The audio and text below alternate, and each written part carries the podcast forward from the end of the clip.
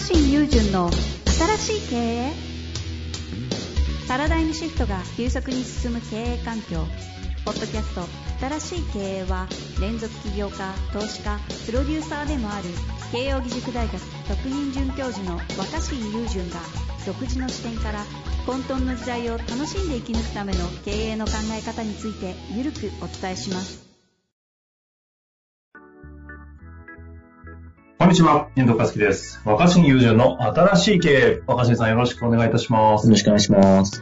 さて、今週も行きたいと思いますが、今日はですね、IT 業界32歳の代表の方からご質問いただいております。はい。早速行っちゃっていいですかね？お願いします。行きましょう。えー挑戦したけれども失敗したメンバーをどうしたら心から褒めることができるのでしょうか？うん。新規事業は失敗がつきものだから、失敗をしても挑戦したメンバーはトップが率先してその失敗を褒めなければいけないと、うん先輩経営者から口酸っぱく言われるのですが、正直数千万ないし1億を溶かしたメンバーはお世辞にもよくやった、よくやったとは言えません。私の心が狭すぎるのでしょうか、なるほど。まあ、あの、ね、それ会社の規模とか、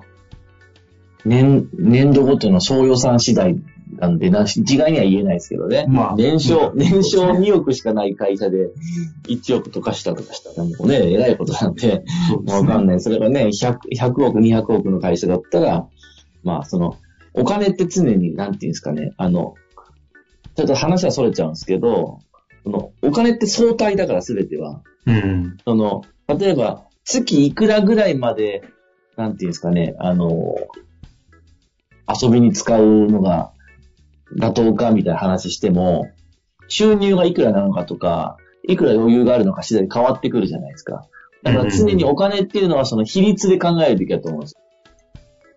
なるほそう 1, 1億円が高いか安いかなんて誰にも判断できない。ど。そうですね。まあまあ、いくらのうちの1億かっていう、お金は比率で考えるっていうのはまあ大前提だと思うんですけど、まあそれは置いといて、まあそれはいいとして、いや、今の、えーし質問について一つ思うのは。僕は、あの、挑戦に、うん。挑戦に失敗はつきものって今言ってましたよね。そうですね。うん。挑戦に失敗はつきものっていう言葉がちょっと古いというか、うんうん、うん。僕はちょっと挑戦に失敗はつきものとは考えないようにしていて、はいはいはい。うん。あの、そそれってだから、なん、なん、なんていうかな、挑戦しても、失敗するのが当然だし、なんかその、失敗したって仕方ないとか、失敗は、だっていいよって、ちょっと失敗を肯定するニュアンスが含まれてるじゃないですか。つきものだから。はい。でも僕その、失敗そのものが肯定されるってちょっとおかしい。失敗は失敗なんで。はあ、はあはあ、でも大事なのは、その、失敗しても、代わりに何が得られるかっていうことだと思うんですよね。うんうん。だから、失敗したって仕方ないじゃないですかとか、挑戦したんでっつって、その、失敗も込みで、挑戦したっていうこと、それだけを評価するっていうのは多分ちょっとずれちゃってると思うんですよ。はいはいはい。で僕が代わりに、あえてなんかそういうなんかこう、あの、なんていうんですかね、ことわざっぽく言うなら、うんうん。なんかその、挑戦に失敗はつきものではなく、挑戦に発見はつきものっていう言葉に変えた方がいいんじゃないかなと思ってて。おー、なんかさ、さすがなキーワード来ましたね。だからその、まあ、つきものっていうか、まあだから、まあ挑戦しても、うまくいくかいかないか、いろいろあるじゃないですか。うんうん。で、失敗することもあると。だけど、挑戦するっていうことは、ちょっとうん難しそうなこととか、なんか、やらかす可能性があるわけですよね。はいはい。うん。で、その、なんていうの？その、できないかもしれないとか、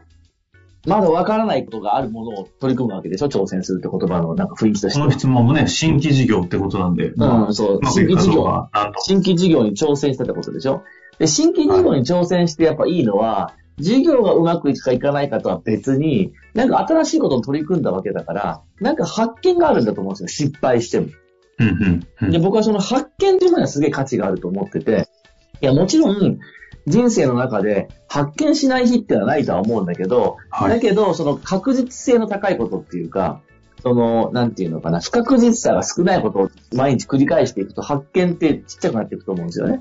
毎日同じ道歩いて、同じもん食って同じ仕事してたら、安定するけど発見減るじゃないですか。新しいことを見つけたっていう。で、やっぱその新規事業に挑戦するみたいなことすると、必ずそのセットとして、なんか失敗するかもしれないけど、その失敗するかもしれないようなことをした分、発見があるはずだと思うんです。確かに。うん。で、僕は、まあ、1億円が高いか安いかは最初に言ったように、比率の問題だから置いといて、仮にまあ会社からしたら、こうなんかその安くはないコストを払ってでも、なんかに挑戦して、事業がうまくいかなかったとしても、すごい大きな発見とか、次につながりそうなヒントがいっぱい見つかってれば問題ないと思うんですよ。それを活かせばいい。ところが、その発見を活かせてないと意味がないと思うんですよね。ああ。あとは発見を見過ごしてしまってるっていうか。なかなかこの失敗から、まあ、よく失敗から学ぶみたいな話は、うん、まあ、よく巷でも聞きますけど、うん。うん、なかなかその失敗から学んだり、発見をちゃんとしきれないっていうのはある気がするんですけど、そうですね。で、なので、失敗はつきものって言っちゃうと、失敗するものなんだからいいじゃんって、こう失敗しただけで満足しちゃいそうなわけだけど、はいはい、失敗と同時に学んでるとは限らないと思うんですよ。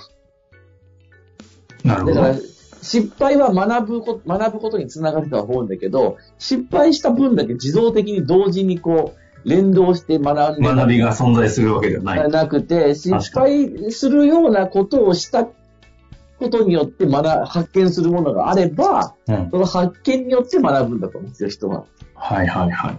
ということはですよ、ああ、失敗しちゃった、でも挑戦したんだし、じゃなくて、その失敗の理由何だったのかとか、何が難しかったのかとか、今までにはないことやったことでどんなことが分かったのかっていう、こう発見に注目する。発見に意識を持っていくことが大事な気がして、で、その発見をたくさん抽出するっていうか、それは、一緒にやったメンバーたちと振り返りをしたりとか、その、なんていうんですかね、そのプロセスに注目する。自分たちが取り組んでいた物事のプロセスそのものに注目することで、まあ、発見的になるっていうか、ことが大事だと思うんですよ。で、で、やった結果、失敗したし、新しいことも何だ発見もなかったってなったら、それはもう無駄金だったと思うんで、もうダメだと。ああ、社長失敗したし、はははとか、また次頑張りますとかと何も学んでないわけじゃないですか。うんうん、で、あの、失敗から学べっていろいろ学びましたって言ってもちょっと飛躍しちゃってて、本当に何を学んだかわかんないんですよね。だから、うん、やっぱその、こんなことを学べたってことを社内で共有できて初めて、まあ、いわゆるなんかかっこよくナレッジになるわけだから、うん。うん。だからその、失敗はしたけど、こんなことを新しく見つけたんです、ヒントを得たんですってことを言えるようにならなきゃいけないと思うんですよ。だから、そこに関してだったら、その褒めることは、発見に関して褒めることはできるんじゃないかまあまあまあ、そう。まあだから、それも単純だから、褒めるか叱るかとか、褒めるか責めるかっていう二元論になるからややこしいわけで、部分部分見ればいいと思うんです。その、挑戦して失敗したけど、発見的だった部分に関しては褒めて、でも発見するってことは、これはまずかったねっていう反省点も明らかになるわけだから、なんかそのね、うんうん、まるっとその挑戦したんだから OK とか、いや失敗したからダメじゃなくて、この部分は失敗した中でもすげえいい発見があったからよかったよねとか、ここはちゃんとこう可視化できてやった甲斐があった。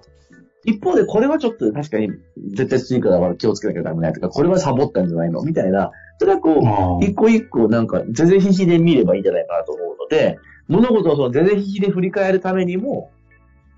あの、やっぱり、プロセスをちゃんと大事にするっていうか、発見しようっていう姿勢が必要かなと思うので、僕はまあ、挑戦に発見はつきもの、発見がつきものだと考えて、発見を大事にしようっていうぐらいの姿勢に、えー、でいるべきかなと思ったりしますね。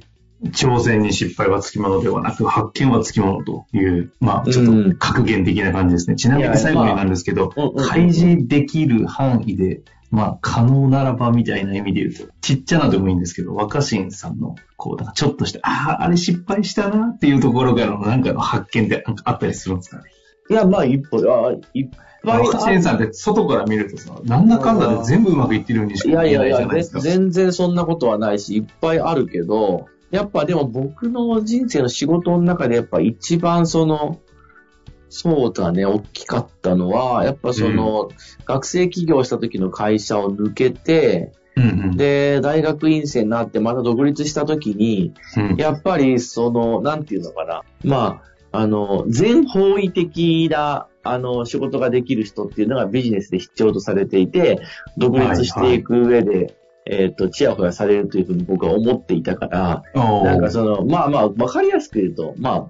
あの、マネジメントできる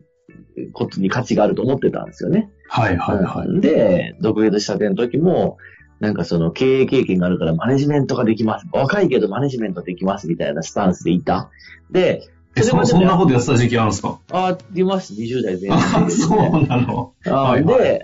それは、やっぱり、その、それでいろんな事業も任せて、いろんな仕事を任せてもらって、うん。僕が、その、経験豊富なんだし、会社経営、まあ、その後その会社上場するわけだから、まあ、当時は全ええ然まあちっちゃかったけど、こういう会社やってたんでって言って、なんかこう、事業の企画立案から推進して管理するとこまで全部こう、まあ、引き受けてやろうとしたっていうか、まあ、要すうんるに、うん。まあ、なんかこう、ジェネラリストなスーパーマンみたいなのを目指したんで、それをやっぱりこう、そこにできるようにと思って挑戦してみたんだけど、まあ、全然うまくいかないし、特にこう、いろんなことこうしてみてはどうでしょうっていうこう発案をしておきながら、その後うまく進まないと直すだけっぽいやつになるのマネジで。メントできないから。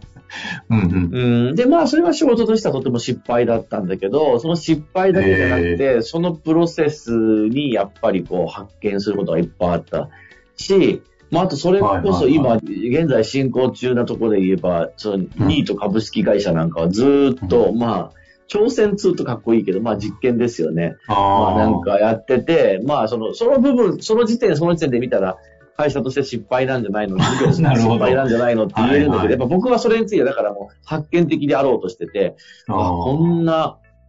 ことがあるんだとか、例えばこう、派閥争いってみんなこう自分の所属する場所、居場所を求めるために、あえてこう派閥争いってみんな無意識にかもしれないけど望んでるんだとか、なんかこううん。民主主義ってこうやってできるんだとか、あとなんかこう、リーダーっていうのはこれぐらいみんながこう納得感を得ないとリーダーとして承認されないんだとか、あとなんだろう、やっぱりこうそういうようないろんなこう、まあ、ふ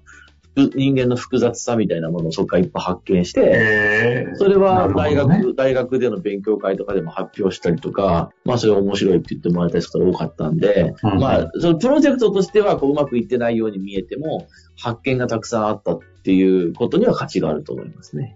なるほど。だから挑戦とか失敗っていうよりも、やっぱ新しいことになんかした時の結果に対してちゃんと発見を常にし続けるという姿勢なんですかね、この。うん、まあまあまあ、そう、まあ、プロセス、のプロセスに発見があるはずだから。あうん、だからその、頑張ったんだから、チャレンジしたんだから、その姿勢だけで OK って言っちゃうのが多分ちょっと乱暴だと思うし、それだとまた同じ失敗繰り返すかもしれないじゃないですか。それはダメですよね。経営者としてもそんなってやっぱ1億円って安くはないし、そんな何回でも失敗されて変わりますよね。あ、そうですね。確かに。いやいや、なるほど。あの、若新さんが、なんか逆に、そういそういうことの中から、だってそうですよね。それでマネジメントできなくて失敗したりもしたので、そこから学んで自分の説明書を作ったりして、僕はマネジメントができませんという、こう、創造性の方に働いてたというのもなんか繋がった気がした。まあまあまあ、ありましたなるほどって感じですはい。まあ、ということで、今日のところ一旦終わりたいと思いますが、また何か質問ありましたらお待ちしております。若新さん、ありがとうございました。ありがとうございます。本日の番組はいかがでしたか？番組では若新雄純への質問を受け付けておりますウェブ検索で「若新雄純」と入力し検索結果に出てくるオフィシャルサイト「若新ワールド」にアクセスその中のポッドキャストのバナーから質問フォームにご入力ください